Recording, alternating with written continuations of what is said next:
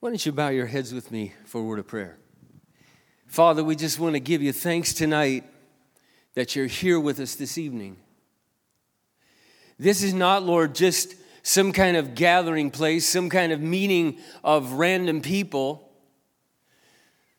But this is your very place, Lord, where you meet us, where you speak to us, where you can transform our lives, where you can open our hearts to understand some of the deeper things of God. And we ask you tonight, Lord, that you'd speak to us. We ask you tonight you'd help us to understand the relevant impact of King David and the lessons that we can learn from his life. They have relevance and meaning to our very day to day existence. And if we miss the lessons he learned, we'll miss God if we miss the lessons he learned, we may ruin our lives as David almost did. We ask you, Lord, please speak to us in Jesus' name. Amen. so, this is the third week of this series, The Bible People Who Shaped Me. I had to be gone to Omaha last week, but it's great to be back. And next week, we'll continue this series, and we're going to get into some of the New Testament people that shaped my life. But tonight we're going to finish up on David. I don't know how to sort of succinctly, in just a few moments, give you the last three weeks. If you're just here tonight, please go to strongdisciple.com and you'll find all the messages there. And you can find this one. It's called The Bible People Who Shaped Me. But I want to give you at least a picture of why David had such an impact on my life. I grew up going to church. and to be honest with you, it bored me. I was bored with church. I walked away from church when I was 15. Church did not seem masculine to me, it did not seem meaningful to me. And in fact, today, the majority of men do not find church relevant. On any given weekend, you'll find almost 65% of everyone in church is female. About 35% are male, the rest stay away. And I believe one of the reasons they stay away is because God has been misrepresented and because the men of the scripture have been misrepresented. Because they don't understand the relevant, powerful impact that God can have in their life. David, if you were going to picture David, you would picture Aragorn from Lord of the Rings. Now, I could give you Tristan from Tristan and Isolde. I could give you the guy from 300, but that wouldn't be a good movie for you to see. so we'll just talk about Aragorn from Lord of the Rings. David was a ferocious man.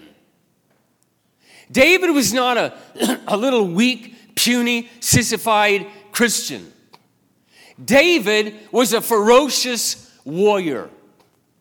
Not just when he was 15 and he killed Goliath, but when with his mighty men he fought literally tens of thousands of Philistines and himself with one other man killed 600 in a single day in a single battle when all his other men other than the mighty men fled david and one of his three stood back to back fighting all day and all night long the Jewish nation followed David, the Bible tells us, because David led them into battle. And David won great victories. In fact, everything David did was successful. David saved King Saul's kingdom time and time again from the Philistines. David was a man's man. David was a lover of God. He loved God, he honored God. David wrote over half of the most beloved text of the entire Bible, half of the book of Psalms. Almost 73 Psalms are attributed to David. David was not a perfect man, and tonight I have four things that I want to share with you. But the last one, the last one I want to share with you is David's great mistakes and how God used those to shape my life. And trust me, there are things you're dealing with in your life. And if you don't learn from them, you're headed for a lot of trouble.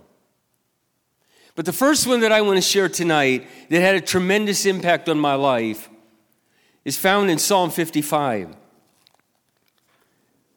I grew up, to be real honest, in a nice Christian Baptist church where we had nice Christian prayers.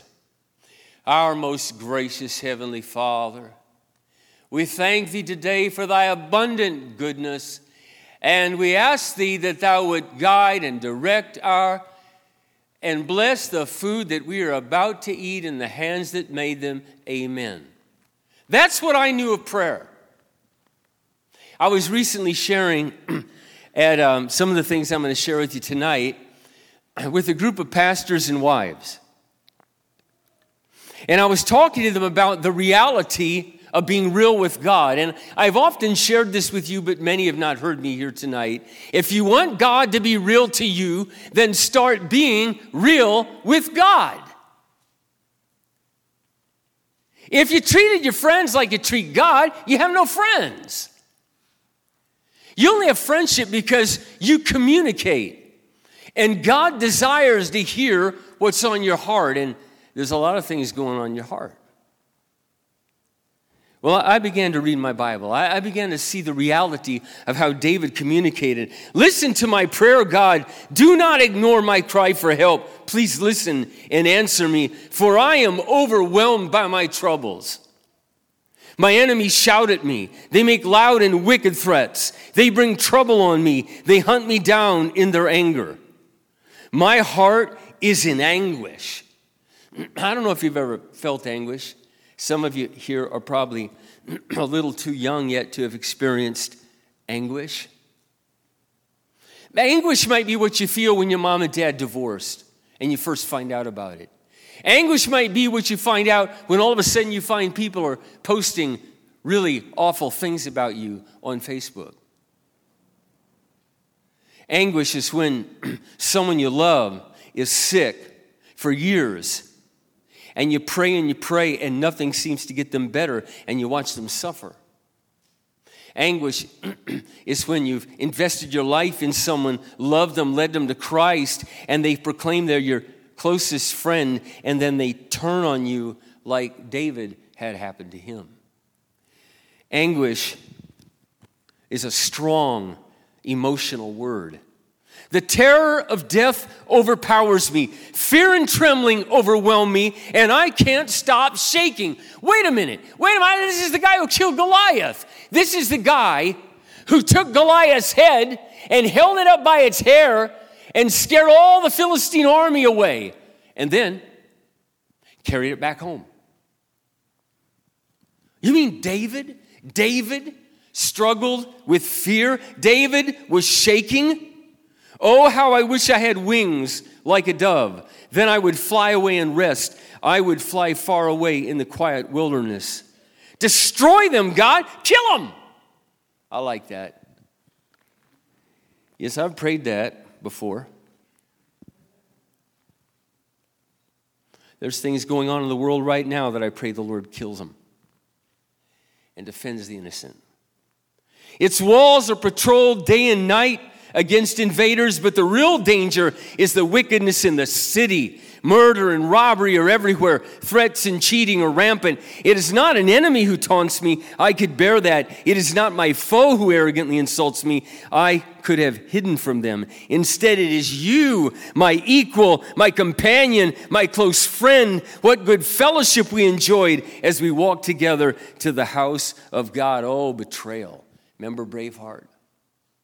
Remember when he was betrayed by Earl the Bruce? One of the most painful, gut wrenching scenes to me. I saw that movie when I myself was going through something unbelievably excruciating from someone who was a coworker who I loved, who I gr- built into, and, and I, I could not believe the things that were now being said about me. Saul was vicious with David. David was real with God. David didn't bring up some nice platitudes. Oh God, grant me thy comfort and thy peace. Uh, God, I'm scared to death. I want to give up. I want to quit. I want to get out of here. Oh my gosh, if we learn to communicate with God, you would find such therapy in the presence of God. Psalm 62, let me read this to you. I'll only read part of it because I don't have time to read all of it, but you have to read this sometime. But David is praying again, and he says this They, they plan to topple me from my high position. They delight in telling lies about me. They're friendly to my face, but they curse me in their hearts. I don't know if you ever have that happen, but, but I have. I've had horrible things said about me on the web. I've had horrible things said about me. And, it's just, the Bible says telling lies about someone is as terrible as killing them. That's what Proverbs says. David had this happen, but he said, I wait quietly before God, for my hope is in Him. He's my rock, He's my salvation, my fortress, where no one can get to me. My salvation and my honor come from the Lord alone. He's my refuge, my rock, where no enemy can get to me. All my people, trust in him at all times. Pour out your heart to him. God is our refuge. Another way to say that is dump on God. I've been working with a young man I've known since he was two. He's in a recovery program. He's making tremendous progress. And we met the other day for lunch yesterday. And and he was, I've been sharing with him how, how incredibly important it is to learn to go on prayer walks, to learn to get up and get out there and talk to God about what's on your heart, what's really on your heart, what you're really feeling, what you're really thinking. He told me the other day, he said, Mark, I've been, I'm doing what you told me, you know, how you shared just to go out and just talk to God. Out loud, talk to God. If you have to put a Bluetooth on and pretend you're on the phone talking to God, my gosh, you talk to your friends. Some of you are selling, sending 5,000 texts a month talking to your friend. You learn to talk to God. God's with you all the time, and He's available, see. And no one tells you this. Well, anyway, getting back to this pastor's wife's thing, then I'll get to this guy. So I'm, I'm sharing these things at this pastor's and wife's time.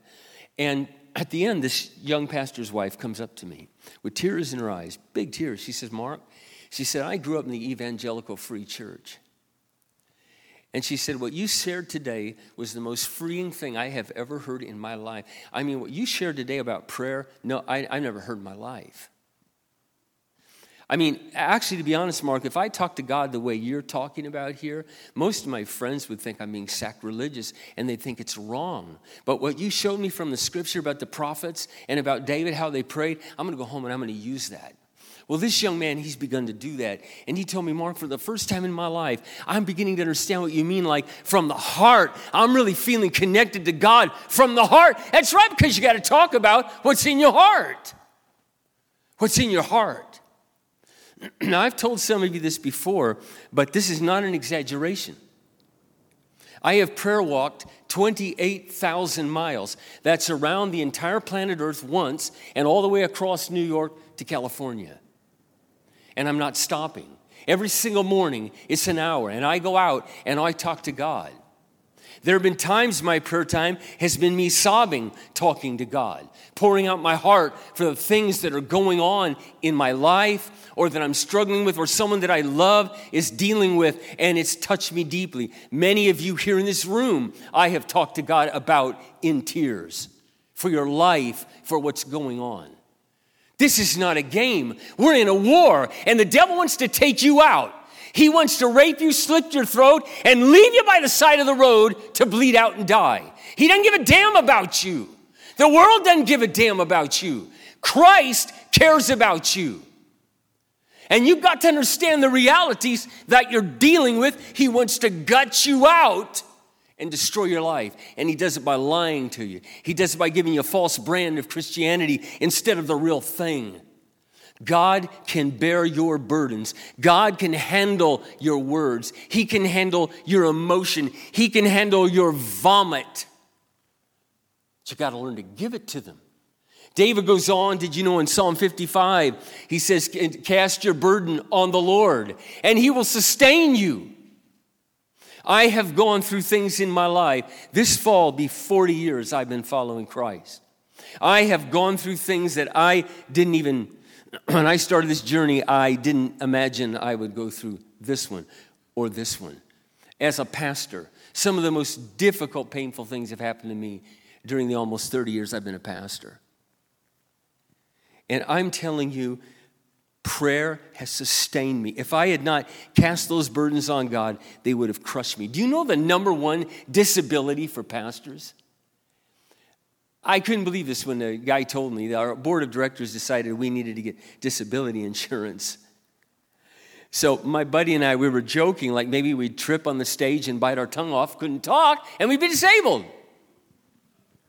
And the guy, he's kind of chuckling when he comes in. He's an older gentleman. He says, Well, you know the number one disability? I said, No. He said, They have a nervous breakdown from all the strain and all the accusations and all the difficulty of dealing with hundreds of people's problems. And boy, let me tell you, I heard that and I'm like, you know what, Lord? It ain't happening to me. I'm going after you. If you're good enough for David, if you can help David through all the stuff he went through, then you can help me. That's what I got. That's how David shaped me. That's how he shaped me in my relationship with God. David had a very real and honest and open relationship with God, and it became the very model for me in my relationship with God and in my prayer life. He was honest about his frustrations, his sorrows, his fears, his anxieties. I saw how David's prayer life, his honest and emotional way he interacted and connected with God, sustained him, and it gave him strength and brought him to new perspectives. I saw how God answered his prayers, and this became a great pattern for me to follow. Prayer is my great secret in dealing with life. The sixth thing I want to share with you this is, if we're going through the series, that was number five. This is number six. David handled the injustices done to him with great humility and trust in God. I don't have time to read all of Psalm 37 to you, but I'm, I'm going to read just the beginning. And this has been a tremendous psalm. It's a life psalm of mine. A life psalm of mine. Do not worry about the wicked.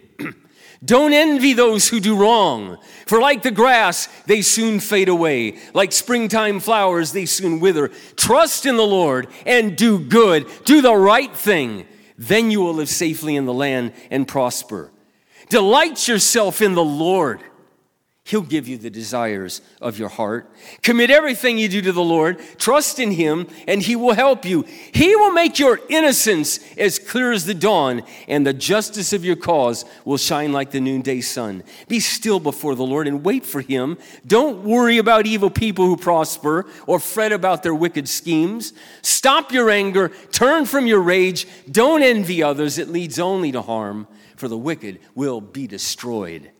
Those who trust in the Lord will possess the land. In a little while, the wicked will disappear. Though you look for them, they'll be gone. But those who are meek will inherit the land and enjoy plenty of prosperity. And I'll never forget, I was going through a particular time in my life, and I was out at Fort Snelling. And I was walking, I was praying, and I was talking to God, and this situation was excruciatingly painful. and it related to some really awful things, schemes of a few others, and that were directed directly at me. and it was very, very hard. It, it really made me question why I got into ministry. I thought about just quitting and getting into another line of work. These were the kind of conversations I was having with the Lord. And I came to this passage. I opened up my Bible as I'm walking. I come to Psalm 37, and I thought about this, and I thought, well, this is really good, Lord. Yeah, that's good too. And then I thought, blessed are the meek, for they will inherit the earth and enjoy plenty of prosperity. And I, I remember thinking, meek, what, what, is, what does meek mean? I don't know what it means. Not exactly. I went home. And I looked it up in the dictionary. Now you just Google it. And it said to endure injury and injustice with great patience and without resentment. And I got on my face. I just said, Oh God, help me with this. This is the Lord Jesus. The Lord Jesus dealt with the injustice without retaliating. Help me, God, to be like the Lord. And then I began to look at the promise Blessed are the meek, for they win. Eventually, the meek win. and they'll enjoy prosperity. And I just began to pray for these individuals. As Jesus said, pray for those that hurt you. And I just privately just began to pray for them, sometimes through my tears, sometimes through my sobbing. And I just prayed, God, work in their life. God, bless them. They don't know what they're doing, they don't understand the damage they're doing to others. And I prayed for them. And eventually, I don't have time to tell the story, I won. And it became very clear they were exposed. And God just did it in His own time. But what came to my soul was a deep prosperity. I don't think you understand what David went through. You need to read the story of David in 1 Samuel and 2 Samuel. Just this weekend, read it. Find out the torment he went through through King Saul and the incredible injustice. And twice, Saul's life was in David's hands in a cave and in the middle of the night in a camp. And both times he could have killed Saul. Saul was chasing him down with the mightiest army on earth, and David was fleeing with about 600 men for his life. Saul had taken his wife, that was Saul's daughter, Michal, back, gave her to another man. David had saved Saul's kingdom. Jonathan was David's best friend. Not even Jonathan could stop Saul's insanity and his rageful jealousy. And all over the countryside, for eight years, he tried to chase David down and kill him until finally, and David, each time that he had Saul's hand, his life in his hand, he cut a little piece of his robe. And when Saul was way down the valley, he came out and said, Saul, why are you chasing me? I have done you no wrong. Why bother with a flea? See this robe, the piece of your robe. Look down. I could have killed you, but I did not. And both times Saul said, You're a more righteous man than I. And then he flew into a rage months later and chased David down. I mean, the injustice, if you think you've dealt with injustice, and I know many of you here have, and it's very real, study the life of, of David. You will find incredible comfort in the life of David. the last thing I want to talk with you about tonight is really a big deal. And I got to make sure that I cover it. David's two biggest mistakes in his life became a mighty warning in my own life, and they gave me a passion to avoid them like a plague. And I want to talk with you about them because they're very relevant to you. The first one is David's sin with Bathsheba and his folly with women. I want to talk to young men and women tonight, really honestly tonight. so I was, I, I, visit my, my friend who's going through this recovery program, and, and he and I have some very honest conversations. And he tells me, you know, Mark, there are people who go through this program, and then, you know, the next thing you know, they just they fall away. You know, they, they were doing fine while they're here, and then they fall away. So I said to him, well, do you have any idea what, uh, what the biggest reason is? What's the most recurring? He says, absolutely. he says they get out of here and they don't necessarily go back to drugs or alcohol, they get in a relationship, they start having sex. It'll destroy your life. It'll destroy your life. Men, listen to me. Women will destroy your life. My, the, I was never afraid when I have four children. all of them are involved here. They're all married. I got seven grandchildren. And I used to tell my kids, I'm not afraid of drugs, I'm not afraid of alcohol. The number one thing that I'm afraid of, I'm put the fear of God in you, you we're going to understand the scripture together, is the opposite sex. You want your life derailed from God? Then just go the way the world does things. And a woman or a man will derail your life.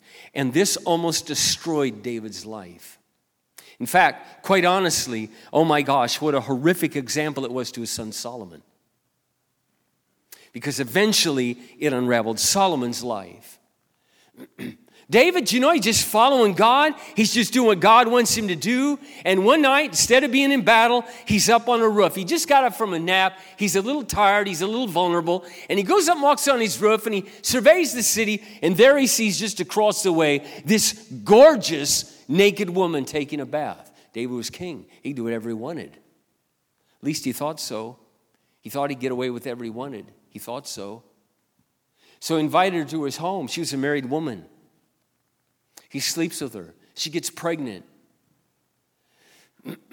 David has her husband killed. Are you kidding me, Mark? This is the guy that wrote 73 Psalms? That's the guy.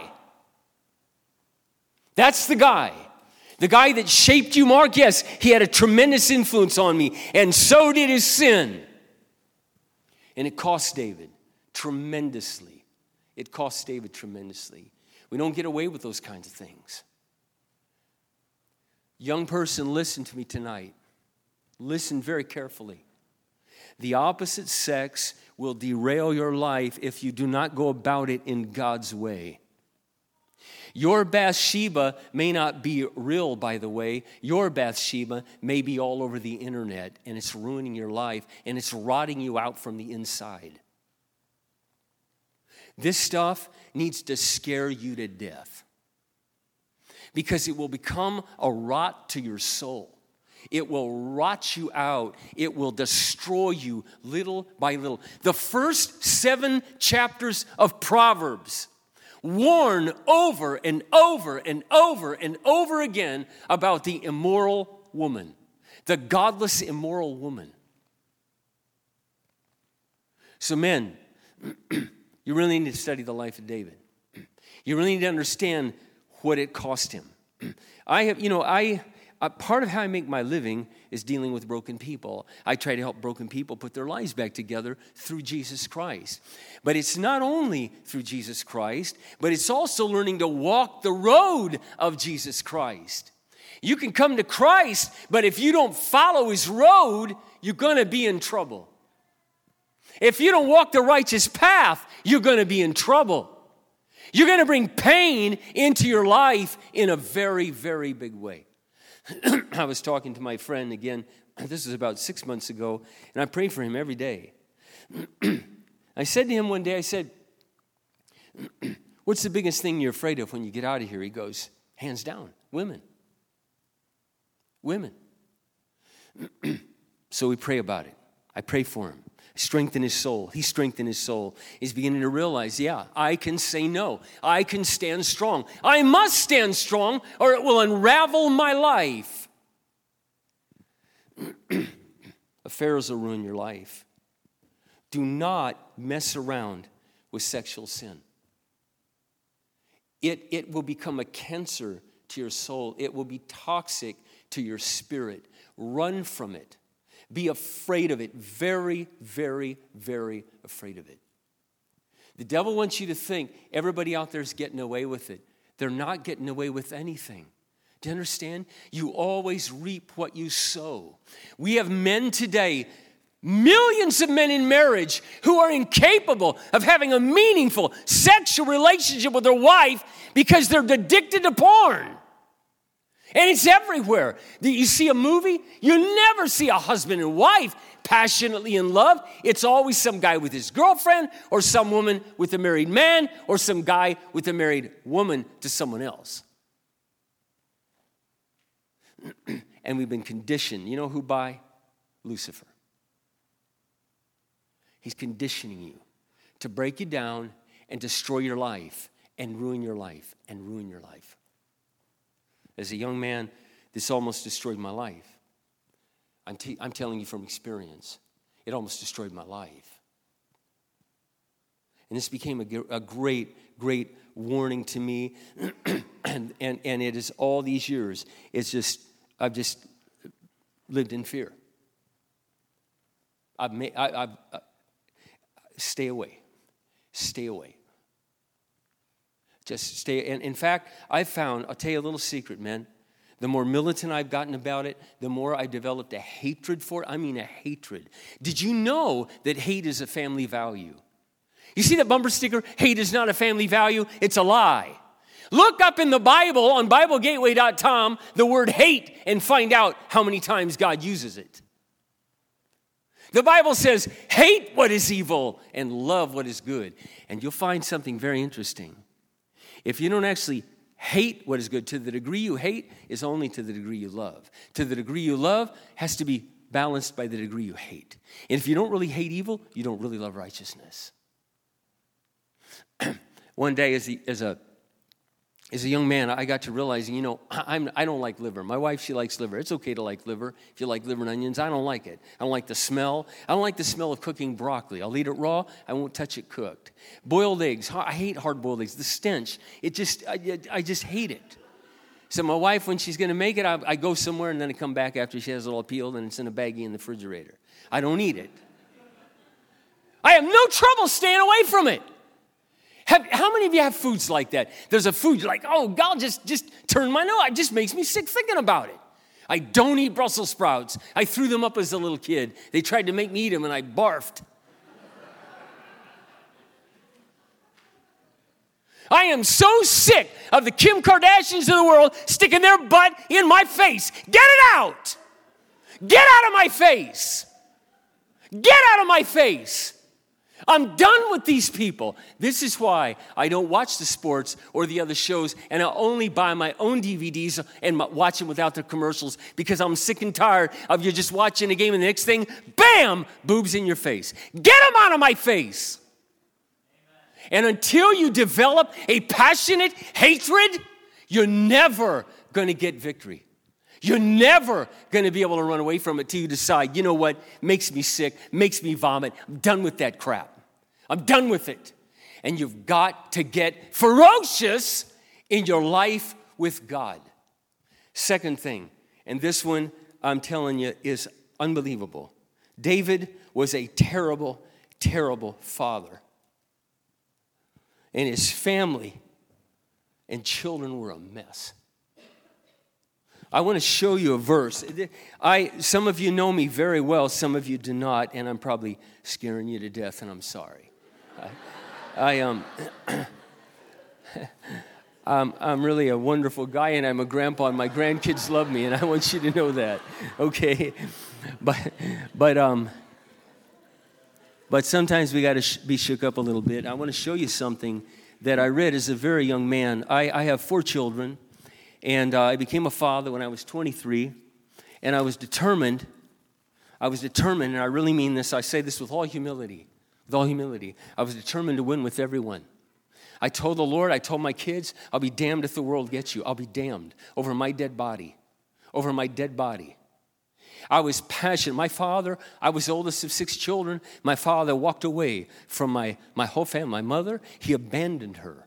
He abandoned her, penniless, with five children at home. I just gotten married. His first grandchild was born. He would not know any of my children if they walked across the street. I don't hate my father. I will never be my father. And I will never be David as a father. Never. And I made a covenant with God. I made a commitment with God. And with all my heart, I went after God because I knew if I don't go after God, I am capable of very bad things. By that, by that I mean I'm not going to kill somebody. I mean I'm capable of meanness and harshness and overbearing and a terrible temper and a perfectionist and critical, and I would have just picked my kids to death.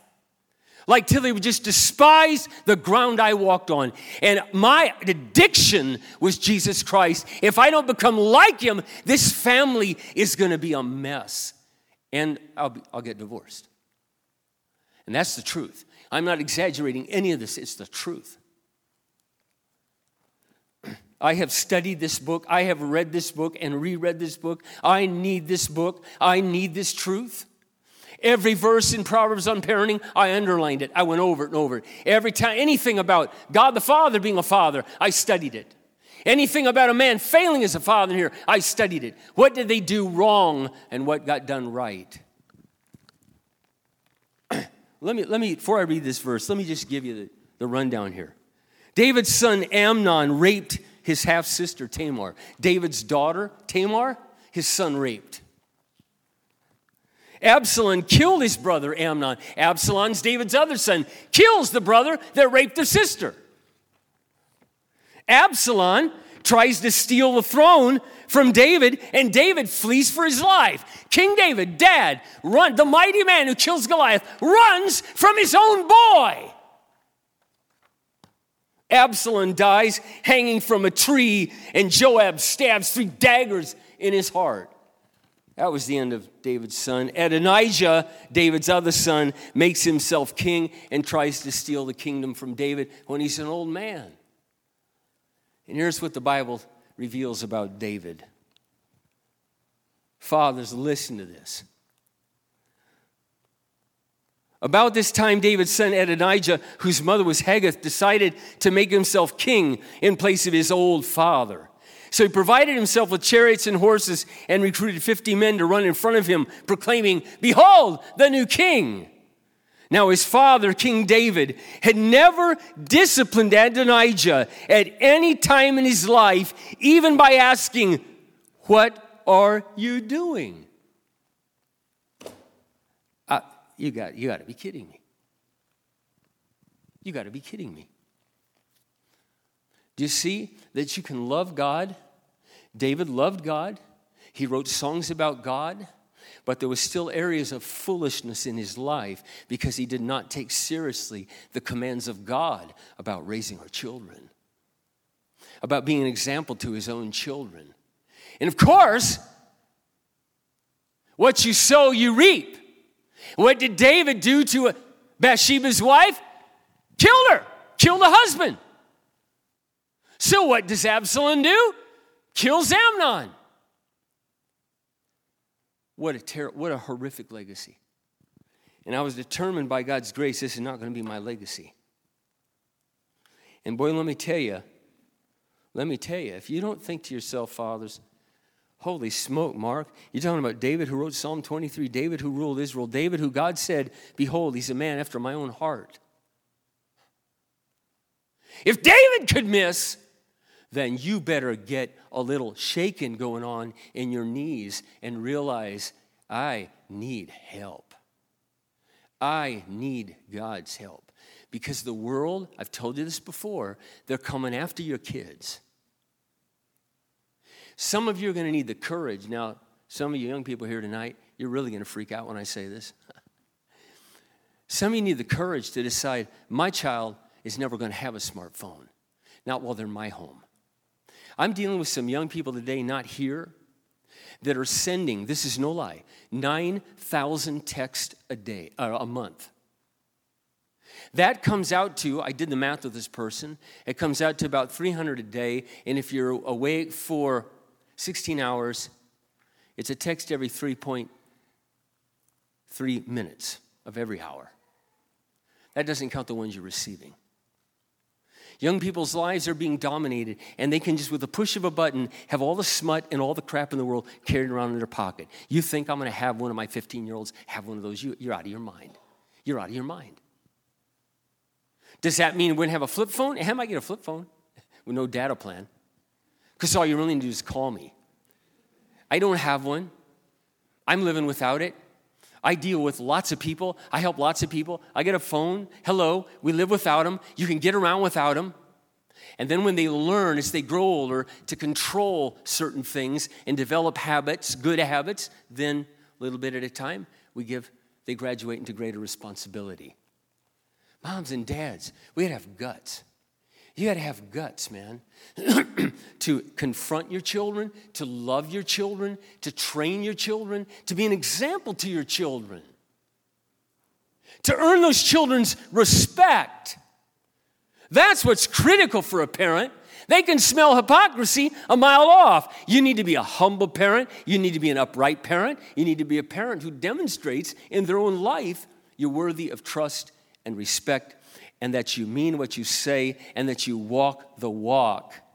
You walk the walk. And there's an enjoyment in your life that your children see in God. I could go on and I don't have time to go over this, but dads, please think about this. You do not want to be like David as a father. I can't tell you how many men I've dealt with through the years. Fortunately, it hasn't been a lot. I've had a lot of fathers that have done very well because they listen. They listened, but there's other fathers. They just never confronted what they needed to confront. They wouldn't confront them when they were two, they wouldn't confront them when they were three. And now they're having a real hard time confronting them when they're 16. They have no respect. The child does not respect them. And the kid's falling in all kinds of stuff. next week, we're going to get into the New Testament people that shaped me. And I'm going to talk about one next week. Maybe for two weeks, I'll do him. And then, of course, I'll get into one of the most significant after that. So let's pray. Father, we thank you tonight for the word of God. We, I, I thank you, Lord, for David's life. I sincerely mean that. I sincerely mean that, Lord. David has had such an impact on my soul. He has shaped me. The things that he did right shaped me. Lord, the things that he did wrong have shaped me, and I'm so grateful. I, will tell you this, Lord, I really mean this. I, I, I feel badly for my siblings that my father left, badly for my mom that he left, but I'll tell you, Lord, you have worked it for such powerful good in my life. You have given me such a driven passion when I needed it so desperately to not be that man, to be a different man. And it shaped me in a wonderful way, and I thank you for it. Bless each individual here tonight. Help them to draw near to you, Lord. Help them to avoid ungodly relationships with the opposite sex. Give them a passionate hatred for evil and help them to walk and talk honestly with you in Jesus' name. Amen.